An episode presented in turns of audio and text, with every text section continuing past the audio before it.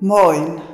Neulich habe ich schon gesagt, dass mir das gemeinsame Singen im Gottesdienst fehlt. Klar, beim Online-Gottesdienst werden Lieder gesungen und bei den englischen Texten steht sogar der deutsche Text drunter. Aber mal ehrlich, wer von Ihnen singt zu Hause immer und alleine mit?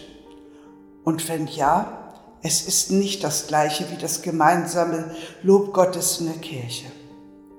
Inzwischen gibt es wieder einige Lockerungen und auch Open-Air-Gottesdienste, in denen gesungen wird, sind erlaubt. Ich finde das prima. Doch noch etwas fehlt mir. Die alten Choräle. Verstehen Sie mich richtig, ich mag die modernen Lieder, aber die alten Lieder sind ein Schatz, der uns nicht verloren gehen darf. In meinem Leben habe ich schon sehr viele flotte, neuere Lieder kennengelernt und gerne gesungen aber die meisten Lieder singt heute kaum noch jemand. Mir, fehlt, mir fällt jetzt öfter ein Lied von Siegfried Fietz ein, das in meiner Jugend gesungen wurde und das auch heute noch aktuell ist, auch wenn sich mir bei der ersten Zeile ein anderer Inhalt, ein anderer Sinn aufdrängelt. Wir tragen viele Masken und haben kein Gesicht. Wir sprechen eine Sprache, verstehen einander nicht. Wir leben in der Fülle und sind im Herzen leer. Wir sehnen uns nach Stille, ertragen sie nicht mehr. Das Verfallsdatum der meisten neuen Lieder ist, obwohl sie doch sehr gut sind, ziemlich kurz. Dagegen sind die alten Choräle oft schon mehrere hundert Jahre alt. Die Texte orientieren sich auch an dem Psalmen und am Wort Gottes und bringt die alltäglichen sorgenvollen Erlebnisse drin vor.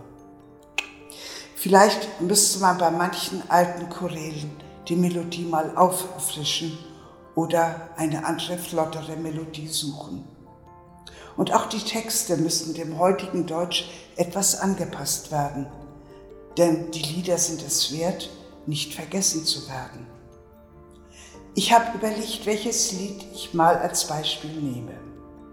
Es sind mir einige eingefallen und so habe ich mein Gesangbuch einfach mal aufgeschlagen und bin so auf folgendes Lied gestoßen. Sei Lob und Ehre dem höchsten Gut, dem Vater aller Güte, dem Gott, der alle Wunder tut, dem Gott, der mein Gemüte mit seinem reichen Trost erfüllt, dem Gott, der allen Jammer stillt. Gebt unserem Gott die Ehre. Jakob Schütz schrieb es im Jahr 1675.